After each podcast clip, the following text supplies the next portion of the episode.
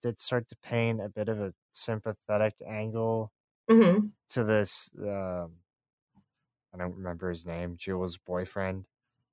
Uh, so I was like, oh, whereas I didn't like him at all, like, and he thought I didn't like his face in general. I just didn't. The, he was I like wrote said, that. he was weird. Yeah. I wrote specifically. I mean, he he wrote he rubbed me the same way that he rubbed you, and that is, uh, his name's Tyler, and I wrote Okay, down Jules calming down enough to flirt with Tyler in a bar after they accidentally killed that guy. He's creepy. Sorry. Do you know what uncancelled means?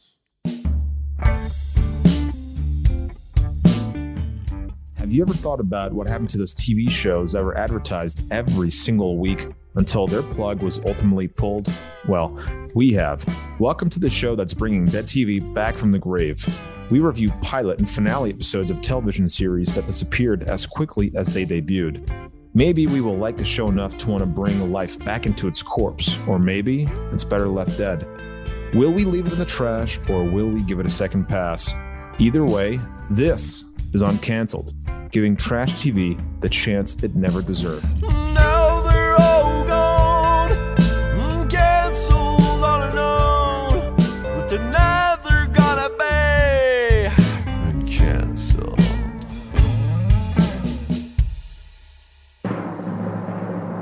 Quick pause for station identification.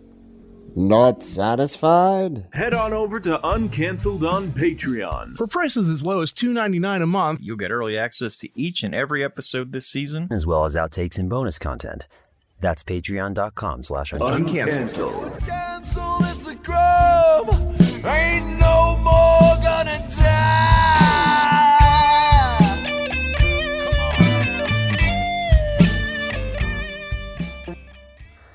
And now back to your regularly scheduled program. And it's another episode of Uncancelled, the series where we watch and review the first and last episode of the 30 best TV shows that only lasted one season of the last 20 years. I think the title on the um, article is probably better than that. I probably butchered that somehow, but today's episode is about the MTV series Sweet Vicious that ran in 2016. It's a series that goes hellbent on bringing justice to those who get away with abuse on their college campus. Jules and Ophelia take on double lives as wannabe vigilantes. So, yeah, it's basically two college girls who team up to take down sexual predators on their college campus. And joining me today is, well, why don't you introduce yourself? Hi, I am Lindsay. I am a writer, a former comedian, and now just basically a mom that lives in Mississippi. hey, a mom is a full time job, from what I understand. My, being my mom is a full time job, so I doubt it's any different for anyone else. Just jumping right into it. The character, I thought Jules and Ophelia, I thought that was good casting. Uh, I thought Harris was good. I enjoyed the Harris character hmm and the security guard, and then I didn't really like anybody else. I thought all the love interests. I thought Harris love interests that that girl was. There's something weird about her, and then the two um, guys who were the love interests of Ophelia and Jules were like. MTV does this thing where they cast weirdly vibed looking people. I don't know. There was like, to me, they looked old, like too old. I don't know if you got that or I think that's true for every MTV show, but um, the, I actually liked the casting of the show because I thought that you know the the right characters that were supposed to be you know predators were supposed to be smarmy were well casted, and then your anti heroes. All of them were superbly casted. I really enjoyed. As soon as I saw Brandon Mychal Smith come on as um, Harris, I Right. was like, oh my gosh, maybe this is going to be a great show because he's Sam and You're the Worst, which I love that show. And he's such like a hidden jewel in the cast of that show. It's another show that's superbly casted. I don't think the cast is the problem here. okay fair enough I had a bit of a pro. I felt there was a. I had a bit of an issue with some of them, but yeah, you are right. Uh, the people who were supposed to be creepy definitely were creepy, and the yeah, the two anti-hero leads, I thought they were good. Anything else before we jump right into it? Um, Anything I, I the top? it's it's hard to say you know watching the first and the last you you miss a lot of character development in the middle but i did like the way you you mentioned the boyfriends and you weren't sure if they were casted very well. And because i missed the entire middle of it and just watched the first episode and the end episode i thought that they were casted well in the respect that. I really wasn't sure about either one of them. And Okay, they they gave off a very like weird vibe to me and i was like okay is it going to be revealed that these guys are predators too or they were in on it so i thought it was effective casting in that respect that these guys you just weren't that sure about right Yeah, I definitely got that vibe. That's a very good point. I didn't look at it from that perspective. I suppose in, in that sense, yeah, it was well casted because I got the same vibe. I wasn't sure how to feel about them, uh, especially Jules' boyfriend, love interest there. or something just briefly before it's getting a bit ahead, but in the last episode, they kind of gave him a bit of a sympathetic angle and so I started to kind of be like, okay, maybe, yeah, you know, maybe he is taken for face value. He is kind of a Mhm. sensitive uh, artist type. But yeah, that there's something definitely strange about them. Well, this is a show that like it it definitely sets up early on that the enemy in the show is cis white guys, right? So the Right. enemy is the frat guy. He's the bro Rogan. And so anytime a white cis guy comes on screen, you're kind of sus. You're like, uh, I'm not sure if you're cool because the the show is very strongly driven by female characters and sidekicks. Right. Yeah, that's a good point. I also wasn't too sure about um, Jules' best friend there, Kennedy, I think her name was. Yeah, I don't didn't- I don't remember all the names. There were so so many ridiculous um, names. Yeah, I think her name was Kennedy. We're definitely talking about a millennial show, so um that's that's definitely important to point out. The millennial generation is characterized by a heightened um sense of I think the boomer generations would call it like wokeness. And so you definitely saw that in the show. You definitely saw that reflected in the dialogue. You saw it reflected in the shirts, you know, girls just casually wearing shirts that said the future is female and stuff like that. So that was a running theme throughout. Yeah, that was that was apparent for sure. Yeah, there was a lot of strong themes and uh, that's not terribly uncommon with MTV shows and these type of young adult uh, teen dramas. There's a lot of strong apparent themes. They make it very blatantly obvious. So you Yeah. they spell it out for anybody who didn't already know couldn't already pick up on the themes. They spell it out Right. very well. Episode one First episode.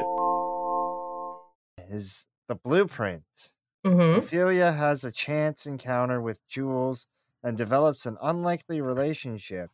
Jules meets Tyler until their connection becomes more complicated. This rating is a 7.9 out of 10.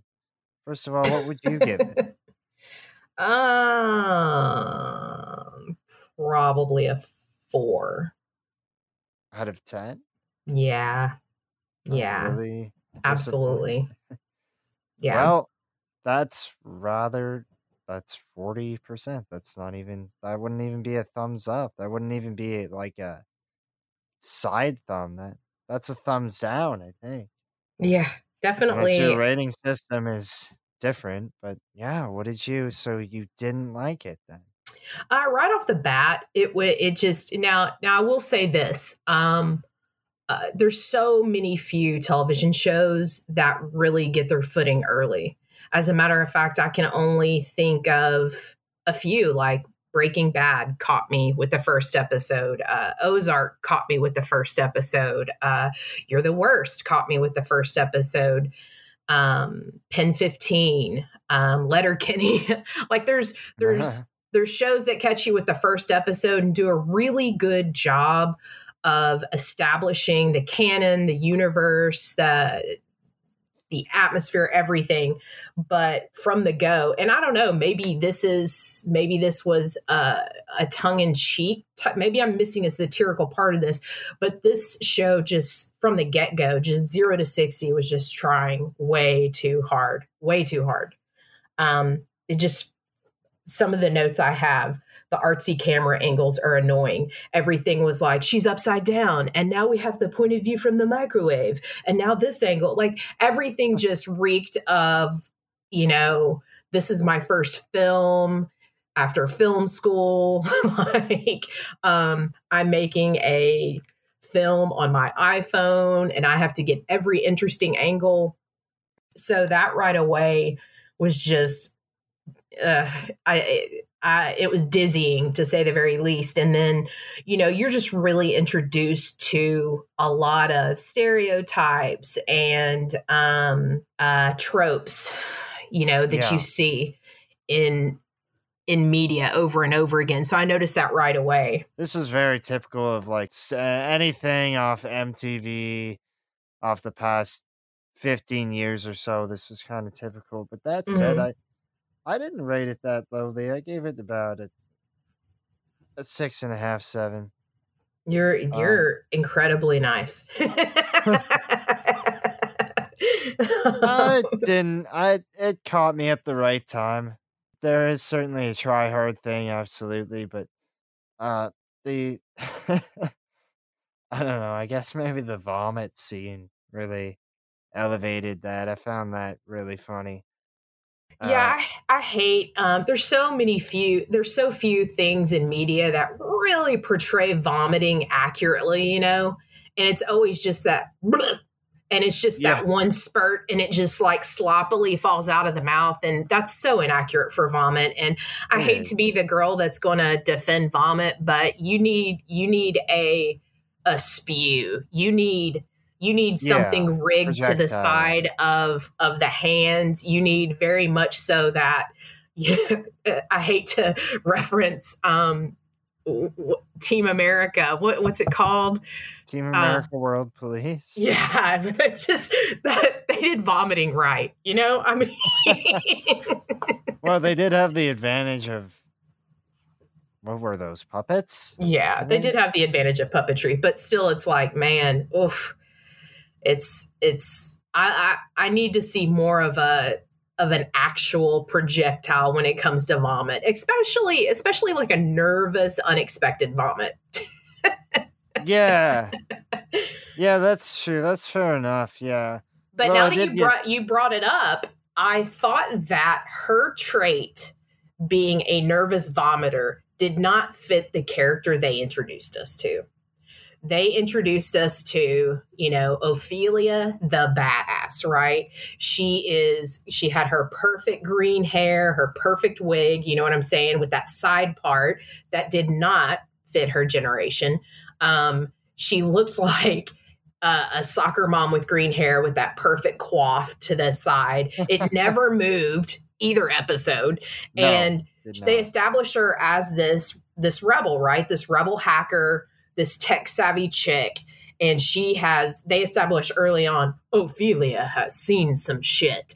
And then she's gonna vomit nervously. Like, I mean, I realize she it's because of a dead body is is why she, you know, initially yarks, but it just doesn't really fit her character. And I guess maybe if it was done in more of a comical life of Brian kind of way, it would have hit different.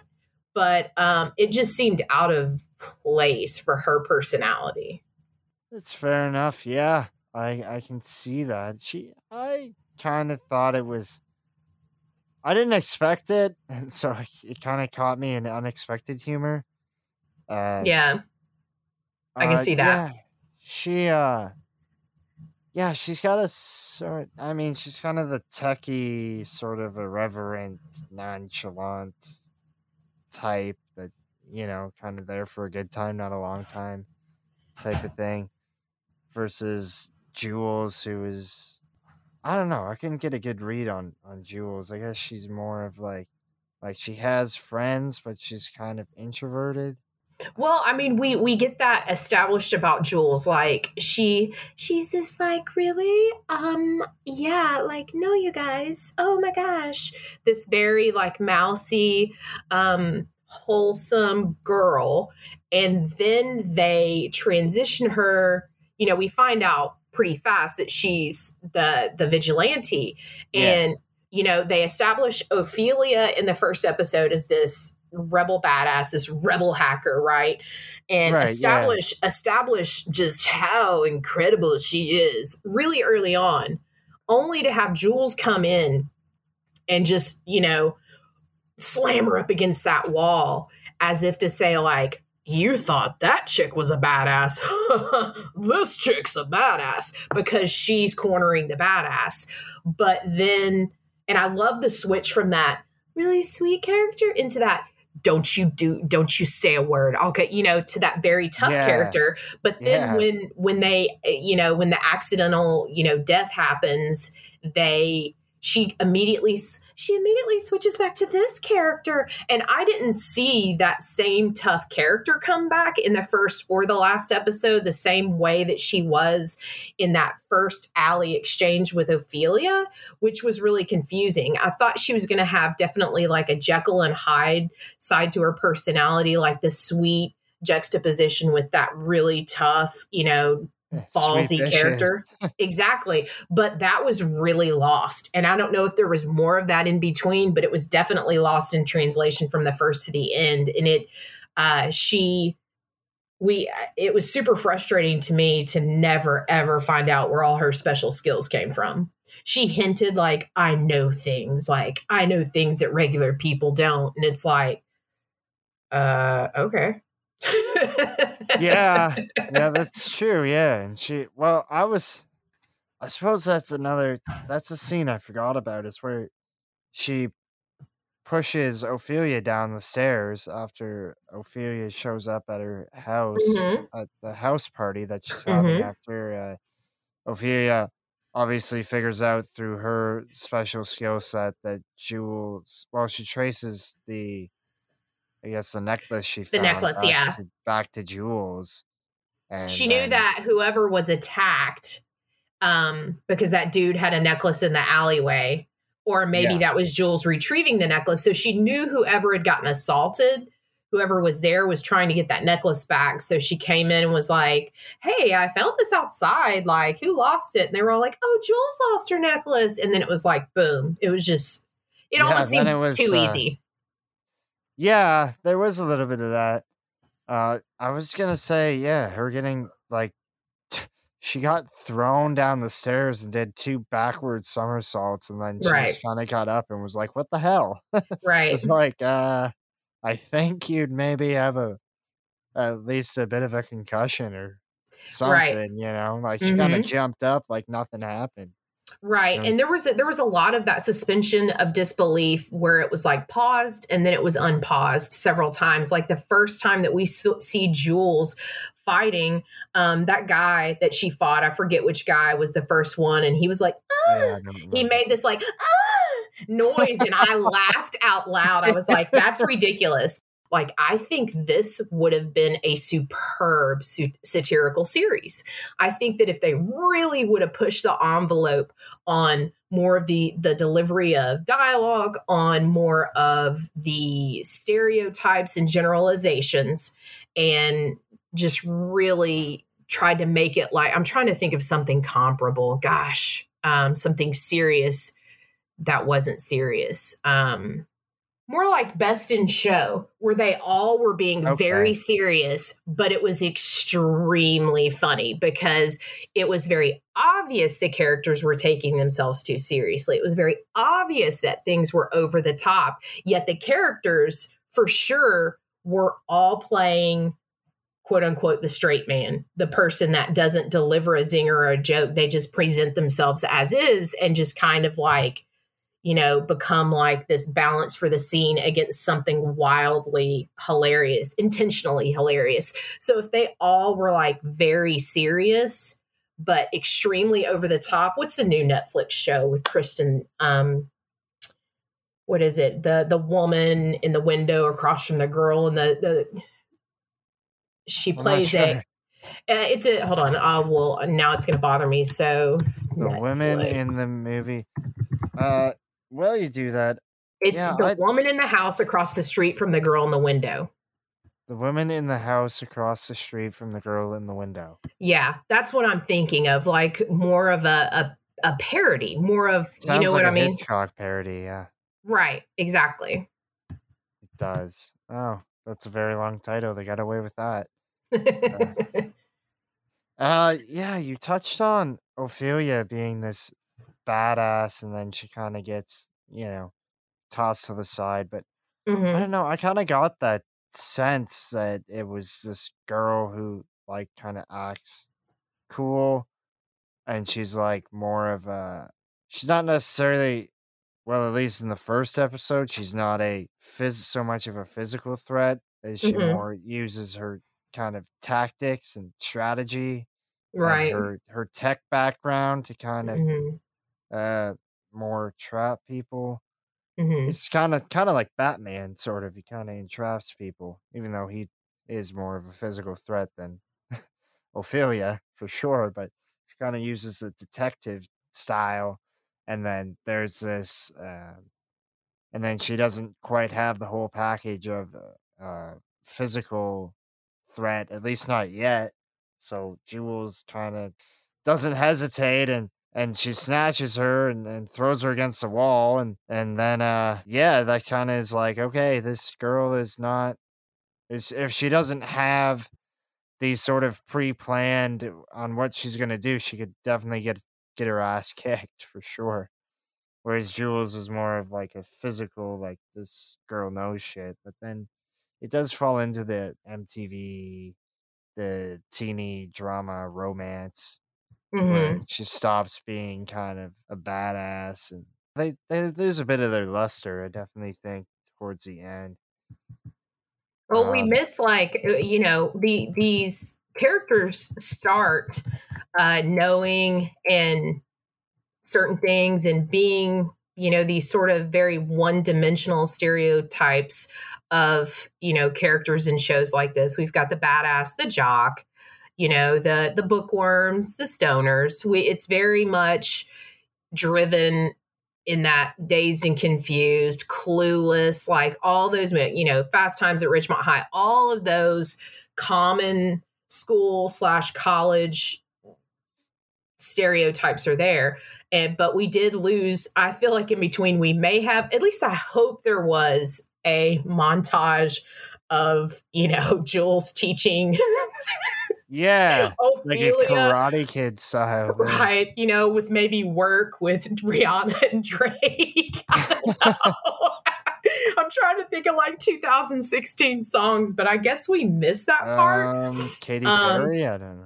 I don't know. I don't know. Something like that but um it's i, I did love the um the l- little bit of a throwback that sleigh bells uh music for the opening. I think that was Oh, yeah. infinity guitars which sleigh bells is a is a great band. So i i loved that. That gave me some promise. Like i said harris gave me some some hope but every main character in the show seemed to be like the imaginary badass every kid imagines themselves as and like sits in front of the mirror really practicing hard to be if that makes sense yeah it does make sense. Yeah definitely relatable. Definitely relatable absolutely.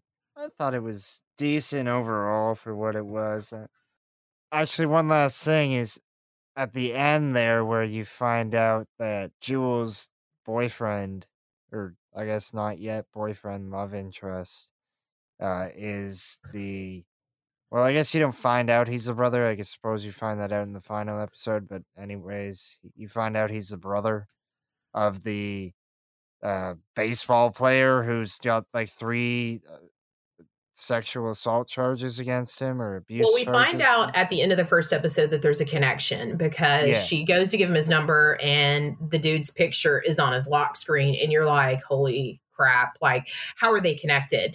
And so that's when we pick up with the last episode and find out more information on that. But the last, the, you know, the end of the first episode, it was like, you know, that was your, that was your big freeze that holy Yeah. crap. You mean they're Yeah. going, they're going to establish another, you know, uh frat cis white dude as a bad guy? No. Yeah, more men are evil type of thing. Yeah. um I uh I wasn't sure if she was gonna give him. I I got the sense she would give him like uh uh the wrong number. I kind of did too because the thing that sat, sat really weird with me is like, hey, we just killed this guy. First of all, um, like we just accidentally killed this guy. You know what it's time for? A wicked sing along in the car. That's logical. Like I just don't see that happening. And then it, you know, going into this whole flirty thing, it's just like, really? So we've established that you are a victim of sexual assault and you have been so traumatized by this that you have risen to a vigilante status, gone off and learned, you know, kung fu somewhere or karate or whatever it is that she's doing to the point that she can take down um, college athletes by herself. And Yeah, and she's good with knives. yeah, and and we're going to also say in the same breath that after this accidental death, they she's going that's going to be the time where she's like, you know what, he's a nice guy. I'm going to give him a chance. Like, yeah, it was a little bit far fetched for sure. Absolutely, yeah. I didn't know what the heck was going on there. I was like, okay, this is they're gonna like have to kill this guy then. I thought there was gonna be a whole slew of murders at that point. I was like, okay, now- right. now you gotta kill this guy and then try to cover it up and the and and what did they do with the other guy's body Right. what did they because they weren't going to the police they established that so Yeah. was like what are you gonna do and why is this guy this guy's gonna find out his brother's missing yeah spoiler it's his brother so i guess you don't exactly find that out in the first episode but it's not Right.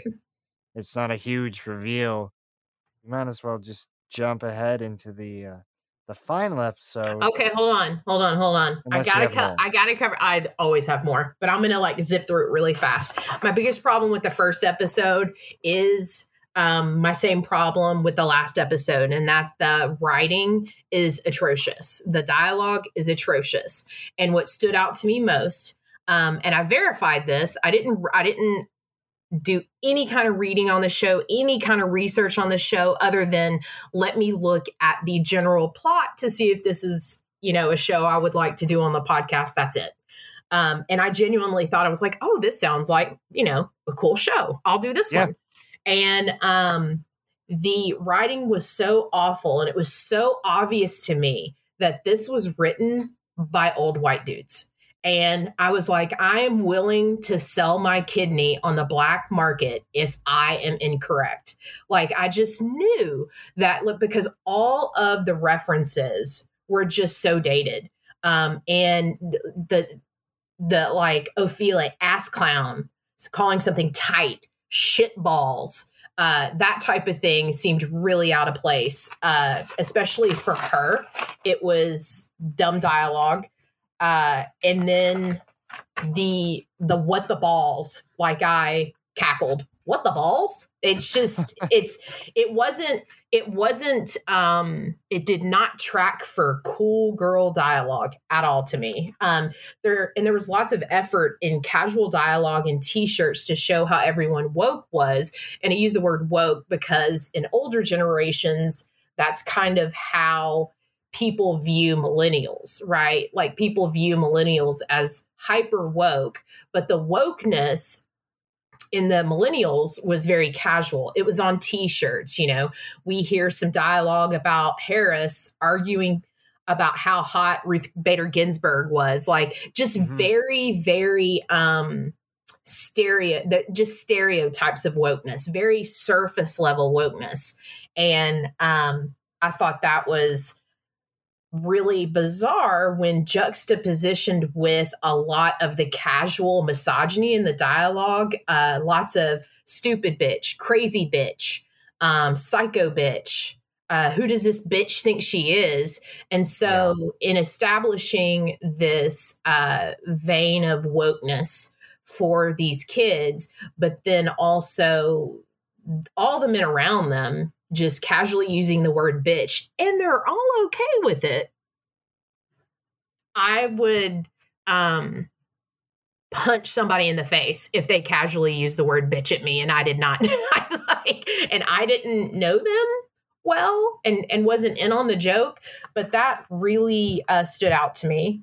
And hold on let's see. I said that the sing along yeah yeah yeah bitch is used pejoratively by men. It sounds weird. Uh, and when Ophelia said it, Robin's a bitch. That just sounded not like that would come out of that character's mouth. So it made me think that this was written by older men. Um, on what they thought millennials would be like. And then i went and researched the writers uh, the writers for this episode and the last episode would be tom k. Mason and um where's he at dan danko uh, which it, they appear to be uh, guys that have written together since the beginning. They like their first credits on imdb are the same from 1993 so assuming that they did said credit at the age of 18, then that would put their date of birth around, I'd say anywhere between like 72 to 75, which really tracks for, for what I was reading that this was written by older people that were really out of touch, you know, and you see that a lot in Ophelia's references, right? She's referencing Weekend at Bernie's, she's referencing Charlie's Angels, she's referencing all kinds of things that really seem out of character for somebody that is 18 to 22 in 2016, which would make them 27 now. I don't think that they would. Now, I'm not saying they wouldn't know any of those references because lots of people, especially more of the geek hacker type, if you will, is Yeah. probably more well versed in references, but that's all her references. That's the only references we hear her make are old references. And for a character that we're supposed to believe is this cutting edge hacker type, like she's seriously not going to make any references to uh, modern music or modern media, that just didn't track for me. I don't know. I got the vibe that she just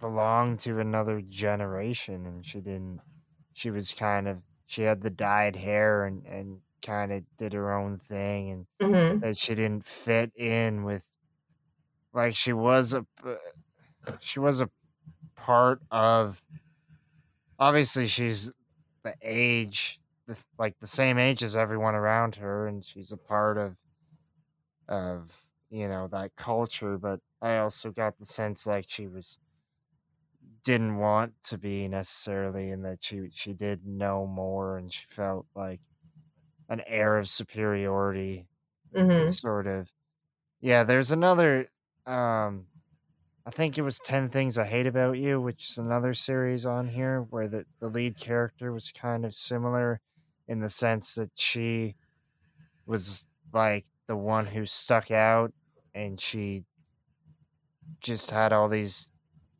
kind of there was something different about her like she wasn't she had all these references and everyone else was kind of a cardboard cutout type of deal Mhm. uh i definitely got that vibe from ophelia like she was like they were trying to make her different I mean, they, they did from the word go, they establish Ophelia with her name, right? A very Yeah. old soul type name.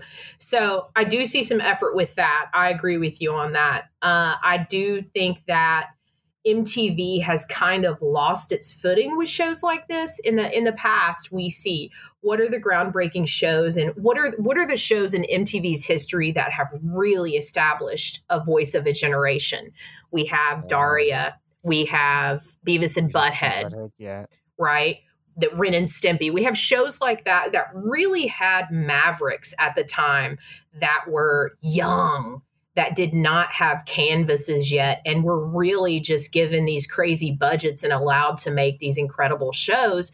And this show could have been that. I really think so. If it did not have such old writers and producers at the helm, I think that if MTV wants a fresh voice, then they need more fresh voices producing shows like this and writing shows like this. I did notice that some of the um, episodes in the middle had some writers. Uh, there were some female writers, and I I did not do any research about them. So I wonder if you know the series was purposefully bookended by these guys that were considered you know um, uh, sure things or you know they're very established in the genre and then they kind of let other people have the you know reins in the middle part of the show Um, yeah, I'm looking at the writers right now. Uh, they're the same. They're both female.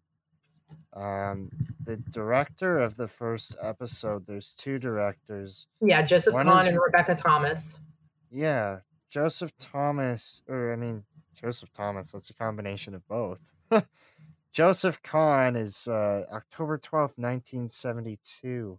yeah so he- that's an Uh, older voice rebecca thomas she's you know I don't have a date of birth on her, but she the it only goes back as far as she's 37 She's 37. So she is she is a little bit of a younger voice, but still we're we're not at all getting the same younger uh voices that we used to from MTV and I think that that's probably part of the problem.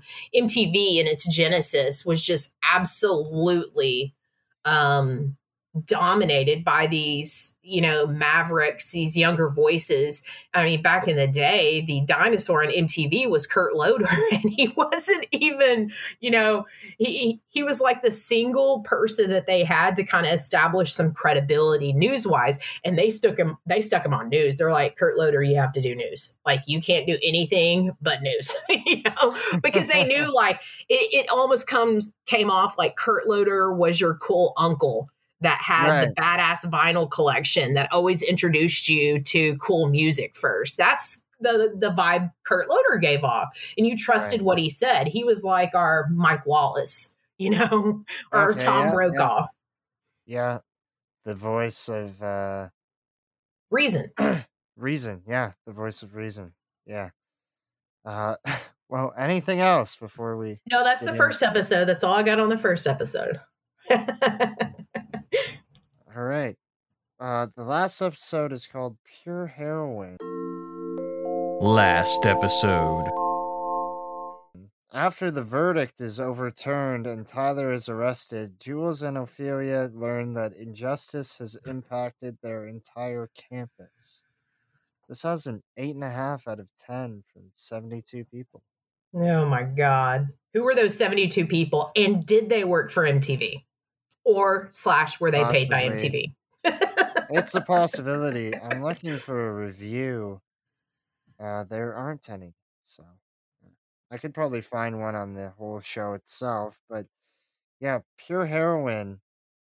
Uh, I don't remember the uh, arrest or anything like that. I guess maybe that was the episode before, and they're saying after he's been arrested. But I didn't even. I guess I. I they, they did do a bit of a summary in the Mhm. beginning, but I I didn't see where anyone got arrested. Did you catch that? No, he had like the tribunal, and then it was kind of like very fast. It- he had the tribunal, and then they were like blah blah blah, and something happened. And they're like, "I'm sorry, Jules, we're not going to be able to do anything about this."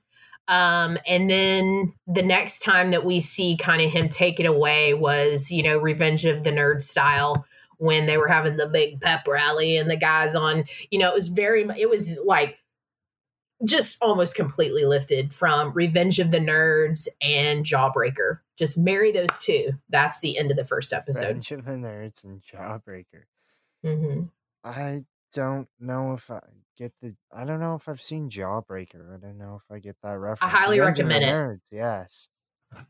Uh, Jawbreaker. I'm gonna make a note of that. Rose Um, McGowan, peak Rose McGowan, peak. Peak Rose McGowan. Yeah, everybody thinks peak Rose McGowan is, you know, Scream. It's not. It's Jawbreaker. Jawbreaker. Mhm. Okay, right on. This last episode, uh, I guess more of the same of what you were complaining about, though. For me, this was more evident in this one. Uh, Mhm. A lot of then they they poured on the soapy, sappy, teenage, lovey-dovey MTV uh, stuff that they do. This This- episode was cringier than a reunion episode of Teen Mom. Yeah, absolutely. This was this was the top just top level cringe and um yeah, really what what you would expect from MTV of the time and probably still today. I don't think anything's changed. If anything, it's gotten worse. And there's more reality shows and even Yeah. worse worse just more derivative the soap opera teeny stuff. Though I will say that uh, most of the girls I went to high school with love these types of things. So I love these types of things. I really genuinely do. I am a fan of bad TV. Um, I am a fan of uh, satire. I'm a fan of parody, and I'm a fan of ridiculous shows. But it's they've just got to be in on the joke. You know what I mean? And I just don't Yeah. necessarily think they meant this in that way. I think they presented this in a serious vein. And number one, that was their biggest mistake. And the number two would be it's just poorly written, poorly written. And that's uh, being somebody who who writes. That's often something that stands out to me more than the average person. And I don't say that on a soapbox pedestal, pedestal type way. I say it in the kind of vein like, say you're a cop and you're trying to watch Law and Order, or like you're a lawyer trying to work, watch Law and Order. It's like you kind of know how the machine you you kind of know how the machine works, and then you know how the gears turn. But when it comes to that in real life, like watching it on a show, you're like, "Mm, sorry, DNA doesn't come back that fast. No, sorry, that's not how Miranda rights work. Like it's really hard to with your suspicion suspension of disbelief to get into that and maybe maybe that's part of the problem here i'll fully admit that yeah, that may absolutely be true. Uh, I've certainly written some. Like I'm a writer myself, but I don't. I this is just I knew going in that it was going to be. You know, just knowing it's MTV and Mhm. knowing it's you know 2016 whatever the past you know anything that's past 10 15 years that was mtv or Mhm. like cw those types of of those types of shows you there's an air of think yeah they, they they're kind of failed satire. I mean i did i did definitely think that there was funny parts and uh, like I, I i mean i was more of a supporter of the vomit and stuff like that in the first episode. Um the last episode i don't really remember anything being all that funny. It was mostly cringe oh there was a lot of unintentionally funny. Now are we going to go through like the questionnaire thing at the end or do Oh, you yeah. want okay okay. Oh yeah. Because i don't want to like give up all my notes you know before we do that. Oh no. We'll we'll get to that. Yeah. Um yeah just a general uh, yeah i don't have too much to say about this with without getting into the uh the better episode and and the best scene and worst scene and Can I just say that the um the thing about it being older writers and older people working on this show was never more clearly uh uh, shown than in the scene where Nate has all the Polaroid pictures taken of himself, and then somebody's written "sweet dreams" on the wall, and they did it in cursive. Like, come Yeah. on, millennials don't do cursive in school. That stood out to me like a sore thumb.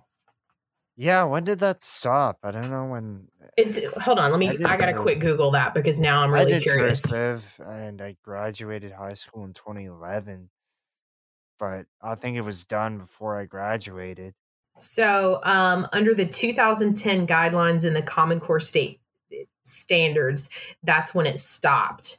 So, this was 2016. So, uh, I guess it's I guess it's viable that they would still know cursive, but that stood out to me. I was just like, hmm, Yeah, that was, that was a choice. That was a choice. And I mean, if you were meaning this for a younger audience in general, I don't know why you would pick cursive. You know what I mean? Like it's you would Yeah, have people going like sweet oh sweet dreams like i would think you would want that to be like sweet dreams in big block letters dripping down you know yeah, sweet yeah. dreams written in like a shaky wine mom font Yeah, I can see what you mean. I think they were going for some sort of like italic italicized sarcasm.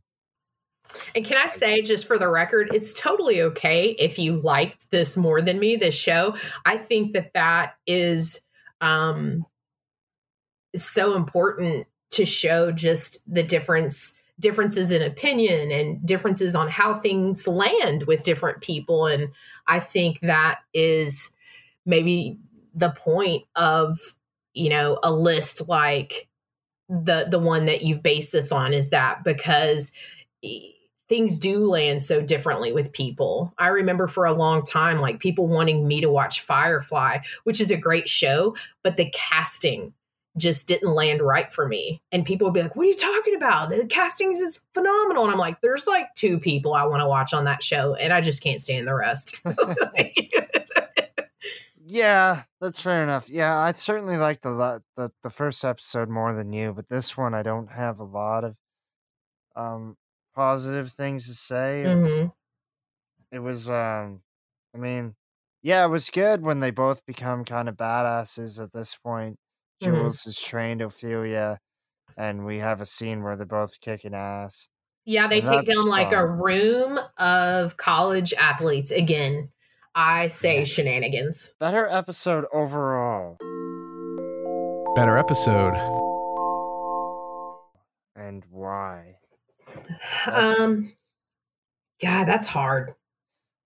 I said the pilot. I thought the pilot had fun moments. I mean, the alley sequence, and there was the chase before that. You know, Mm-hmm. See, I thought the chase was- was just oh ridiculous. yeah, I Um, always love a good chase. I think chases are ridiculous in general. So I, I thought, you know, I took it with a grain of salt, and I, I was Yeah. like, oh, okay, whatever. If they now if they would have played yakety sax over that chase scene, all in, all in. But Yeah, fair enough. it, it had a very yakety sax feel to it, and it was It supposed did, to be yeah. serious. It was supposed to be serious. That was my problem with it. Oh, look at this. These people holding hands in the very middle of the frame. I wonder if she's gonna burst through their arms. You know, just very obvious things. You know, oh, I'm gonna throw a chair in your path, and you know, I could go this way, which is completely unencumbered, or I could just, you know, burst through this couple. It's like, let me burst through this couple Red Rover style. That won't slow me down. yeah. Well, I kind of got that. To me, that was like kind of her character too, though. Like I thought she was kind of a dit, ditzy, dorky kind of. Like she was aloof. I, I don't know what the kind of like a sober drunk sort of. She she just was so nonchalant and like right. Okay. I can see that. like- part part hacker, part shaggy. Okay. Yeah. Yeah, I just thought like eh, she was like, "Oh God, I have to run. Oh God, Right, all these okay. people." That's a good point. I can see that. Yeah, I was like, she was like, yeah, she didn't want to go around. Like, she was just barreling through because she's kind of obnoxious like that. hmm it's like an irreverence, I, guess. Yeah. A little bumbling. Yeah. Okay. Okay. Yeah. Yeah. See, I, I hadn't thought- thought of it that way. See, now you're making me think of things in a different perspective. yeah. Well, you you did that for the last hour, so I guess it's my I'm shot. sorry. I'm sorry. Uh, no, no. Yeah, you made you kind of like yeah, I have a whole different yeah, I guess yeah, we saw this through different lenses, but I do agree on on some, uh, a lot of things you bring up and yeah, for for me the the pilot, I mean the the last episode was like that's enough talking about it. uh, the, the pilot was it had fun moments. I mean, yeah, and then there was the alley sequence, and it was like you're introduced to this badass who, I Mhm. mean, eventually ends up like this sweet girl. right. But I mean, which I I understand, sweet, vicious, and, hmm Yeah. know, makes sense, but they could have done a better job there. Yeah. Uh, Uh, I would have loved to have seen more of that Jekyll Hyde juxtaposition, more sweet, sweet, sweet, and more vicious, vicious, vicious. You know, but maybe again, maybe we got more of that in the middle. If I had to vote for one over the other, I'd probably say I like the pilot better, just because I thought by the end that the series should have better footing than it did, and the writing should have been more ironed out than it was. Yeah, I was gonna say, well, I am going to say that I think the writing is, yeah, I don't know where whether I didn't look too much into it. Uh, you bring it up, and I looked at the writers, and they don't have a track record of really anything. Uh, so it's not like they just hire the same writer for all these shows, but it kind of almost seems like they do. They have a sort of formula. Well, they do have a they do have a staff writer, so it could absolutely be this staff writer, or they have they have a series of staff writers who have this formula, and they just go here write a show based off this and Well, apply all these things. the two writers, Dan Danko and Tom, uh, what's his name? Let me go back up at the top. And Tom Mason, uh, they share a ton of credits, and it it looks like it's all really male driven. It's it's all their best successes, their biggest successes are very male driven shows.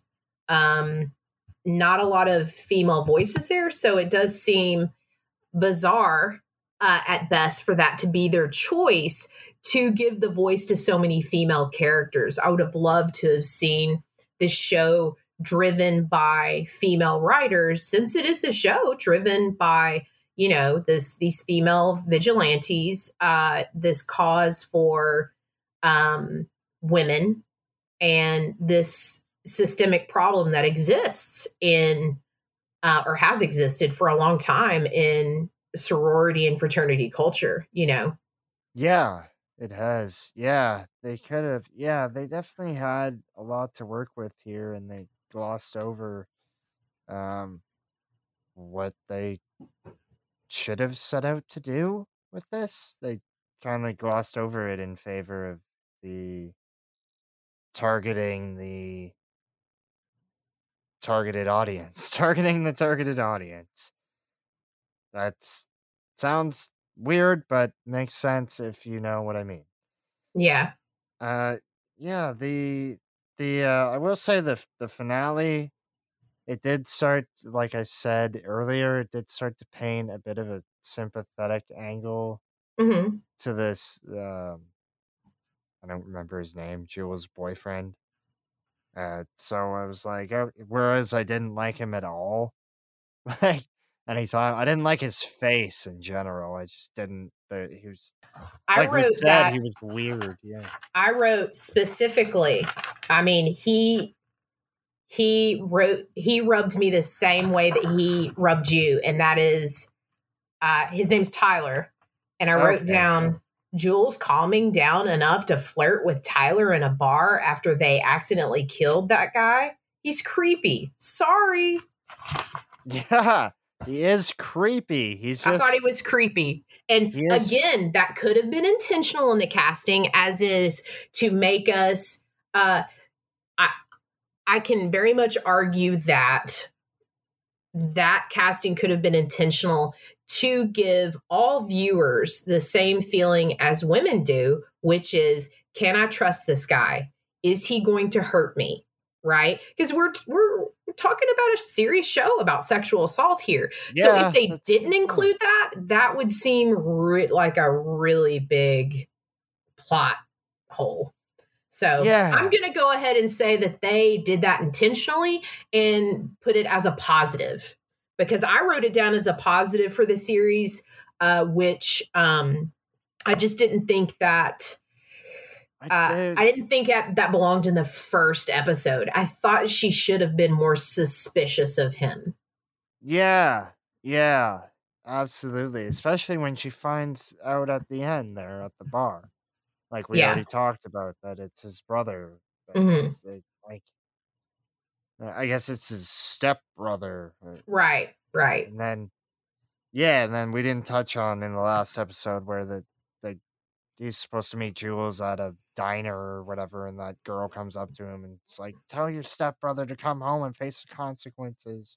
Right.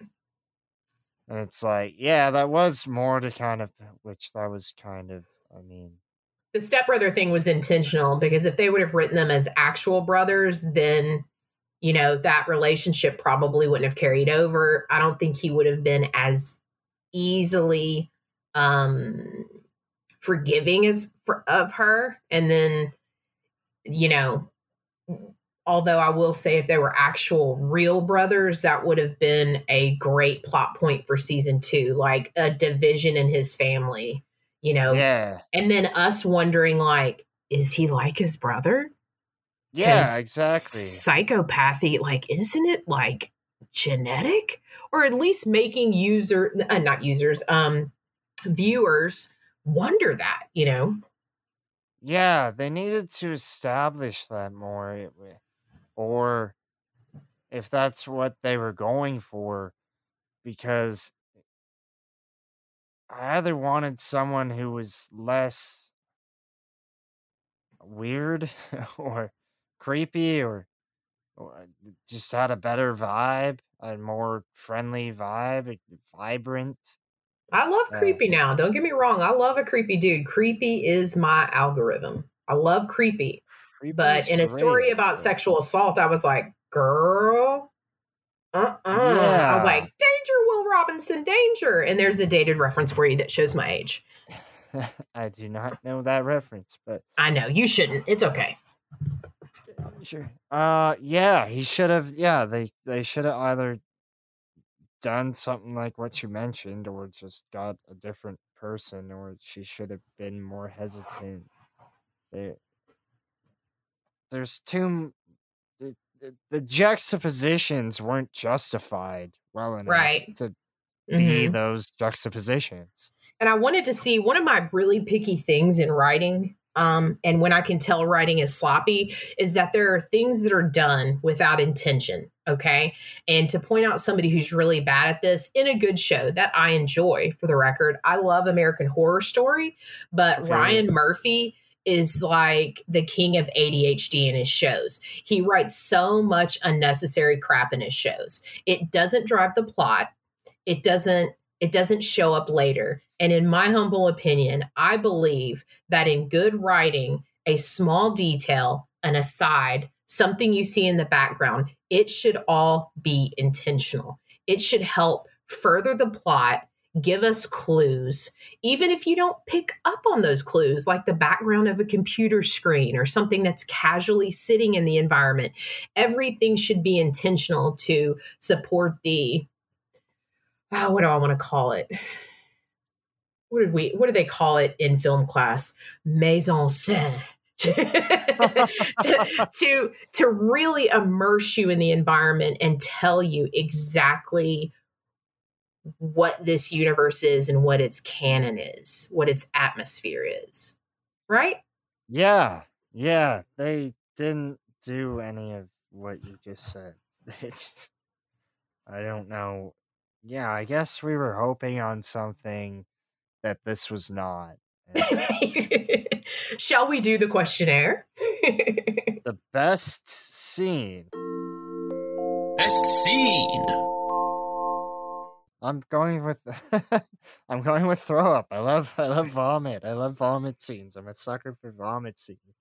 The I don't care first projectiles, spit up, whatever. I just uh and the the way she hit, she kills like it's such a like a it, it seemed like she tapped the back of his head and then all of a sudden it's like right eight inches in his skull or something. right but she can fall downstairs and she's fine like michael Yeah. myers like she's not michael myers she's ophelia like you Yeah. can't accidentally kill someone with a light tap and then fall down the stairs and sit straight up like the undertaker and just keep going you know? Yeah. What the hell? like I think you have fractured vertebrae.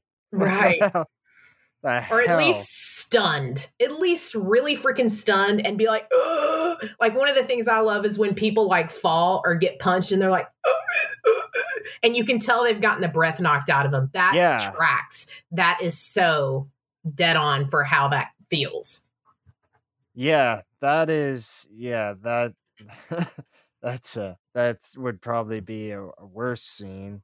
Uh but did you have a best scene? Did you? i'm trying to think um you know i, I hate to say this and i uh, I I think maybe my best scene was completely unintentional by them. I love the sleigh bells um opening the that music. Yeah. I love that Yeah. song. Um and it kind of exploded into the scene. It was like it it was everywhere all of a sudden, but it was cool not hearing that for a while and then having, you know, hearing I, th- I think it's is it Infinity Guitars or is it the I can't think of the name of the song. Um, but sleigh bells were kind of all around at that point, and they kind of became the voice of the edgy female driven um film or TV show. But uh so I loved I loved hearing sleigh bells and besides that I can't um uh, I'm struggling to think. I, I love the scene where where we were introduced to Harris. Like as soon as he walked in, I was like, "Yeah, Sam!" Like I immediately was like, "Sam!" You know, uh, the guy that plays him, Brandon. He has a three, three, Yeah, he has a three names. three uh, names, but his name's Brandon, and I love him. Um, I think he is uh superb and you're the worst. So I was really excited to see him. So I'd say like the first scene that he enters uh was probably my favorite. Brandon Mychal Smith. Brandon Mychal Smith. He sounds Michael like is spelled uh peculiarly, not the regular type of spell. yeah, yeah. He's a great actor. I really I I liked Yeah, him a lot. him. He has like a uh, Chris Rock kind of vibe. Uh, so I liked yeah, I liked that scene. That was probably my best scene in the be- in the first one. Worst scene. Worst scene. Golly. Um This, uh, yeah, I mean, we have the staircase, obviously. Mm-hmm. That's getting out of the way right away. Um, Mm, man. Uh for me, I I want to say when uh they tried to set up that ass- that stakeout assault thing, and Ophelia acts drunk and gets in the back of the Uber mhm. car with the president's uh, of the school's son or whatever he was. Uh, and then, anyways, anyways, that all goes to shit, and then she's she's back with Jules at her place, and then Jules leaves, and then Eric or whatever Ophelia's love interest name is Mhm. knocks on the door like within five seconds. and they make no mention of Jules. Right. Even it's like, did they not? They had to like see each other going by or something. Right. Like, uh, this this just didn't happen. Okay, so Right. yeah, like, I mean, I can put the like believability that okay, it's entirely possible in real life that someone else Mhm. shows up at your door five seconds after someone leaves. Mhm. That can happen. But to make no mention of the person, like they didn't just leave and you showed up and she just got scared or assaulted. And, and I guess she Mhm. does cry later in the bed, but but it was like she was kind of fine. that She kind of switched. Yeah, there was. It just it didn't feel right. I know, it was, there was a lot of nothing made sense there for me. I- I thought that the worst scene was the opening scene, hands down. Um, from it was just uh, generalizations and regurgitated um, scenes from previous movies. I can definitely, I, I, the opening scene made was the first scene that made me think that these were guys writing that were either my age or older than me, just because every 70s slasher horror film had a trellis in it. And they specifically put that trellis in there for her to crawl up. And uh, then she gets in the guy's room super easily, and he's, ah, you know, he just the noises he made. and and I'm not making fun of like uh him making that noise in general it seemed dubbed. So I didn't like that. And then the ridiculous fight, how he didn't fight back at all, and it being extremely obvious that this was at best a very small framed man. And he nowhere in his head was like i could take him. But you know they were in a very intimate space. And it was very obvious to me that it was a female character um, or at Oh, least was- or at least yeah. let me say female presenting with bone structure with the eyelashes with the size um, with the shape of the figure. So very much a female presenting character. And i don't want to say that as if uh, females can't uh, a female character or a female presenting character cannot be strong and cannot um, have those type of skills. It just seemed bizarre that we were going to establish that uh, predators, actual predators, don't know how to overpower people because that's the whole plot of the show. Are Yeah, these guys overpowering girls? You know? that's a very good point. Yeah, and you also consider that uh, in every other fight sequence we see, there's a back and forth battle. Like Yeah. they do fight back, Yeah. and this didn't happen in the. Mhm. Uh, yeah, I can't argue that. To me, it was. I thought perhaps it was caught in towards the end or more in the middle, not Mhm. the beginning of the altercation. I I don't know there, but I I could have just not caught that it was at the beginning, or they, I assumed maybe he, he did fight back and then Right. got the upper hand somehow. Now, fair to mention in all of this is that we're watching all of these shows, um, or at least I'm watching this one. You're watching all these shows. I'm Yeah. watching this show on guard, right? I have been given cues, things to look for, questions, and I don't think the average viewer is necessarily doing that, right? We're we're watching entertainment to kick back, relax, have a good time.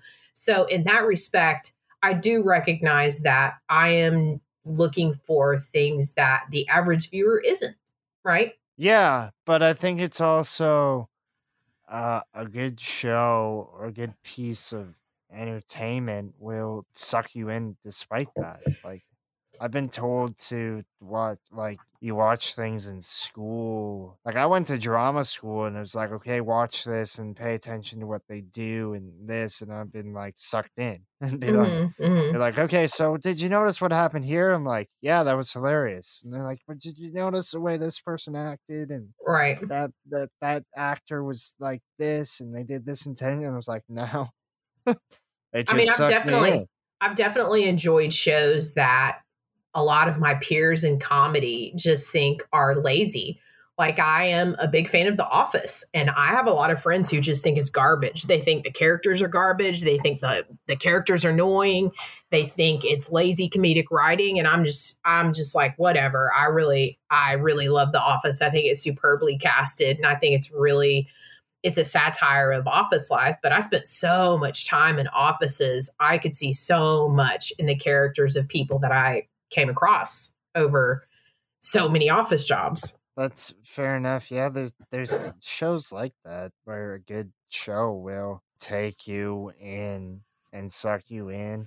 Yeah. And even if you are looking for there's been a couple shows on on this list that have just eh, sucked me in where I, I had difficulty answering the questions just based off like that I was just so into it that I that I'd be discussing it and the, the guest would bring up something and I would be like, Whoa, what? Like, oh I didn't think about that or Right. that's happened on on the, you telling me stuff too where it's also me watching all of these. It's like, oh okay, here's another one. well, so many people watch things just purely for entertainment's sake, right? And they don't watch them with a critical eye. And I think that also speaks to where we are in society. The fact that, you know, people don't generally read past headlines. Uh, scientific data supports that people generally get their news by scanning headlines, not reading them. Yeah. so much. that kind of tracks for where we are entertainment wise, too, that things would be a little vapid as well. Yeah, face value for sure. Yeah. Unintentionally hilarious thing. Unintentionally hilarious, aka it's so funny I forgot to laugh. You do have some stuff for that, I would guess. Uh, so in the first episode, unintentionally hilarious would be Ophelia's hair. I really thought that they tried so hard with that hair, and I it was just in the same style, completely coiffed the whole time, the same side part. And I don't have any problem with her wearing a wig. It would have been really cool if that wig could have come off and we would have seen like her real hair underneath and it would have made the character to me uh more genuine, more real. Like the fact that this is the face that she wants people to see, but you know, and she wants people to see this tough facade, this edgy facade. But when she's at home ripping, you know, bong hits, she takes off the wig and she's this different person. And I think that would have been cool if she was that way with Harris and kind of established that this is this person she trusts and she's 100% herself around. Mm. But instead, the wig was just there the whole time. And it was just, I just could not stop looking at it. I was like, so we're really going to say from the first to the last episode that Ophelia never has roots, but we're never going to show her dyeing her hair. Okay. Um, Semi permanent hair fades quickly, especially green. And that was like the most vibrant, perfect green, which happens a lot in film and TV, but it's stupid. It's it's something they could have really done intentionally and that, so I think the wig was unintentionally hilarious. As a quick aside, uh, we were talking about Breaking Bad, and uh, the actress that plays Ophelia is in an episode of Breaking Bad. Yep.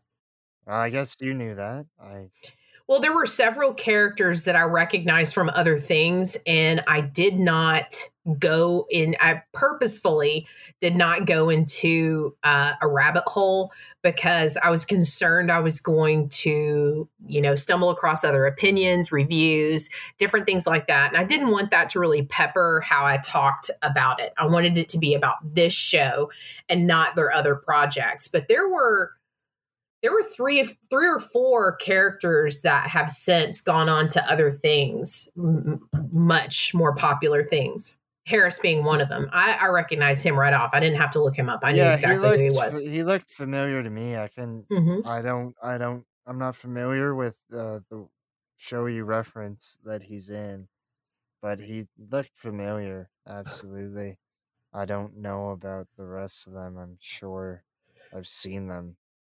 And I've definitely seen this girl in Breaking Bad. I didn't put that together. More unintentional hilarity. you know the unintentional hilarity to me i felt like they the, the dialogue hands down you know the shit balls you know tight you know and all of that it, it really reeked of older dudes writing dialogue for teenagers or for you know young edgy kids and so while i think that was supposed to be hilarious in the way that you're f- like like hearing janky for the first time but come on ass clown? Really? Like Uh, it was just um there was some some stuff like that that it was just i'm sure their usage of ass clown and bitch all the variations of bitch were not supposed to be hilarious in the way that i laughed at them so in that respect i found that uh unintentionally hilarious just the dialogue as a whole was just hilarious to me Yeah, it kind of scooped from like 80s or 90s movies and Yeah, it, it, it. yes, it reeked of dudes that grew up watching things like Revenge of the Nerds and Porky's, where people, you know, called guys the p word and called guys, you know, the f word and and stuff like that was just casually dropped in movies back then. And Yeah. of course, it was always done by antagonists that we didn't like, but the, but nonetheless, that language was very prevalent in the era of films that these guys would remember. And so, in that respect, it tracked for the age of the writers. Would you watch the rest? No, no. I would love to be on the team that re- rewrote the show, rewrote the reboot. That would be that. I think this show, the most disappointing part about this show is that it could have been amazing. It could have Yeah. been, it could have been like a six, seven um arc show and sweet vicious like who doesn't love a cagney and lacey plot who doesn't love like you know thelma and louise like that that those story arcs of two uh women that band together to fight evil for a greater good it's you know Yeah, that, that's that's timeless as well. And it could have been so much better. Yeah, and there's also the the trope of reluctant team up, two sides that have to reluctantly team up to take down a greater evil or or a mutual interest in revenge or whatever. That's a I honestly- Yeah. honestly um seriously considered uh trying to find Dan Danko or uh Tom what's his face what is it Tom Mason trying to see if they're on social media and um tweeting them and being like hey can I get your Venmo? Can I so I can like um get my four dollars back that I paid to watch these two episodes? Because we were facing this ice storm and everything and so I was like oh well I want to make sure that I can watch this offline. I don't illegally download comment, but you know, streaming things is a gray area as far as like trying to find a stream of something, but I wanted to make sure that I could watch it no matter what. So I did purchase the episodes so that I could watch them offline if I needed to. Oh man. And I want my four dollars back. Yeah. no, I'm just it four dollars is a very cheap price to pay for the amount of entertainment and unintentionally hilarious things. So I'm It kidding. is. It is what it is. I had to uh for another series like I paid for it and I was only going to get the two episodes and it was on iTunes and iTunes glitched and I bought the wrong episode so I had to end up buying 3 episodes instead of 2. Oh gosh. And I was like this is silly like it, those things will glitch all the time and you don't it's not your fault if you you go to click it and then it it's like you bought this episode and it's like no that's not what you said but you clicked number nine and then it became number eight right. Are you like right when you go to click conveniently the button moves because of an ad? Oh, how about that? yeah or the the play button if you use certain sites the Yeah. play button is an ad would you uncancel it No. Uncancelled. Oh, hell no. Um, I You would not. Un- I would not uncancel this this series unless it was completely reworked and there were new writers on it.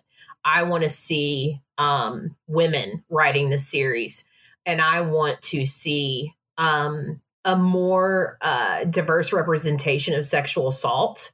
Um, in that, I don't necessarily think, although I do know that sexual assault is is systemic in fraternities and sororities, I, I do think that where predators are concerned, they target people for specific reasons. They target people that have uh, less support. They target people that don't have a lot of friends a lot of the times. They target people who are new.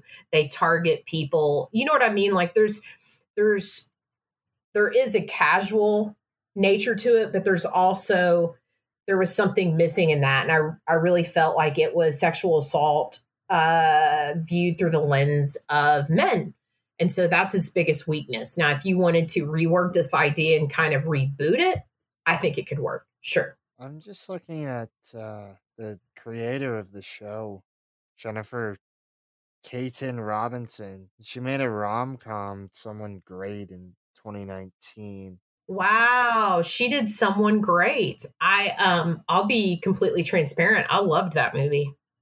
I Gina know- Rodriguez, Brittany Sto- uh, Snow. Um, lots of people found out about Lizzo through that movie. That movie was a huge reason why Lizzo blew up. Um, that's a really good example of you know a, a, a movie a with great dialogue with great music that really feels uh, like it has a genuine voice of a woman. Uh, Lizzo has been around for a long time, but Yeah. even she will will tell you that her career exploded because there's a pivotal scene in the movie after a breakup where she is with one of her girlfriends and um the, like the they turn on or maybe she's by herself when she turns out on anyway she turns on truth hurts and and she just she's in her underwear and it's just something that that all women in that position have done at some point and that is like rage sing a song as if the as if we are speaking to the person that did the thing that wounded us. And it was a great scene. I love gina rodriguez. Love her. And um so yeah that's that's a little surprising that gosh they you know 2019 she did that. She created and produced the mtv show yeah. but it doesn't it doesn't it look like it looks like that was her very first credit which i guess tracks. They you know they basically were like okay so we will let you do the show but you can't direct it and you're not going to get to write the first episode so that's weird Well, she's listed as a writer on the, the final episode. I didn't hmm look at the the first one. I didn't see. Um, but I am I am glad. Like this obviously, this gave her some kind of cred. You know what I mean? Obviously, she got some some accolades for this, uh, and because she moved on to someone great, which as rom coms go, I enjoyed it. Um, however, there's probably a million other people that would tell you that movie is trash, but I, like I said earlier, there's plenty of really trashy not so great things I love, including myself. fair enough. Yeah, she is listed as a. Yeah, it's Jennifer Kaytin Robinson and Mhm. Celeste Ballard that are, and then there's Jared Frieder that is listed on the the initial episode, and then the final episode is just Jennifer and Celeste. hmm But the, it, I think what you're talking about, I think, is probably more to do with the staff writer that they have to then probably follow some sort of, of Absolutely. formula. That really, I mean, that tracks for all my complaints about this because I didn't even look any deeper than the writers on the first and the last episodes. And I didn't really look at her as a creator, but she is, you know, going on to do much better things. Um, and I mean, she's set, she's slated to be on Thor. She's got an upcoming Netflix film, Strangers, which is Camila Mendes and Maya Hawke, Ethan Hawke's daughter from Stranger Things, who's Right. superb. And it's it the wiki says it's described as a subverted Hitchcockian dark comedy featuring the scariest protagonists of all, teenage girls. So I would love to see um, the same or similar voice teenage girls in this new film and how it compares to Sweet Vicious. Look at the juxtaposition and see when she's maybe not she doesn't have that governor on her of these much older male writers kind of watering down her idea and and adding cringy dialogue how much better it is Yeah, I think I think I would. Uh, I think I would uncancel it. I I would be in, like I don't see why it couldn't be. It's it's still relevant and yeah, it's a cheeseball thing, but I think given the time and everything that I would be interested to see how it, it would continue or maybe be rebooted. Yeah, it doesn't necessarily have to continue from what it was. I mean, it wasn't you. I don't despise it the way you despised it, but I well, I didn't despise it. I'm just being critical of it. fair enough. I did not like it overly, but I I would be interested to see how it would continue if they took more of the good parts and less of the cringe and stuff like that, and they did more of a like I said, girl with the dragon tattoo with the Right. Ophelia character, and, and Or and even a better sexual assault series on Netflix, Unbelievable. That was a superb series. Now, granted, that was not in the same genre. Unbelievable was purely a drama, but um, it's also about sexual assault and it's also with teens. Um, and it has a strongly driven cast of women in it. You know, it, Right. So I guess maybe that's my problem is kind of looking at other things in the genre and just being like, oh, did we portray that the way that we should have? Oh. Maybe. Could be. I just thought it was kind of my biggest problem with it was the cheese of MTV of this Mhm, mhm. generation that they, Yeah. they do that run of the mill thing and this was no different and Yeah. had a lot of and this one actually had potential whereas It when did. I touched on on Teen Wolf I was immediately rolling my eyes like oh Yeah. Ugh, that's a terrible idea. This was a good idea, just I wouldn't say poorly executed in the way that it was complete trash. It just missed the mark, and Mhm. they just Maybe took- lost in translation. Yeah, and they just took the typical MTV kind of stuff, and they could have done Mhm. so much more with it. So it's Yeah. they disappointing. Agreed.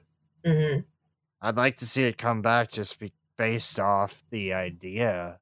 You know, there's so much potential. Oh, if Netflix wanted to reboot it with uh, either the same characters or maybe the next generation of characters and put her on the helm of it and let her, you know, staff it, write it, have that, have the voice that it was missing in the first, I'd totally watch it, hands down. Yeah. Yeah, that's a hundred percent. If they, d- so yeah, uh, you are not uncanceling it. I am not particularly uncanceling this type of series. I guess we're both kind of in agreement. If they did some things, then We don't want it Yeah. uncanceled, but we would be okay if it was rebooted. yes, there we go. That's exactly the words right out of my mouth. Put a fork in it. It's done.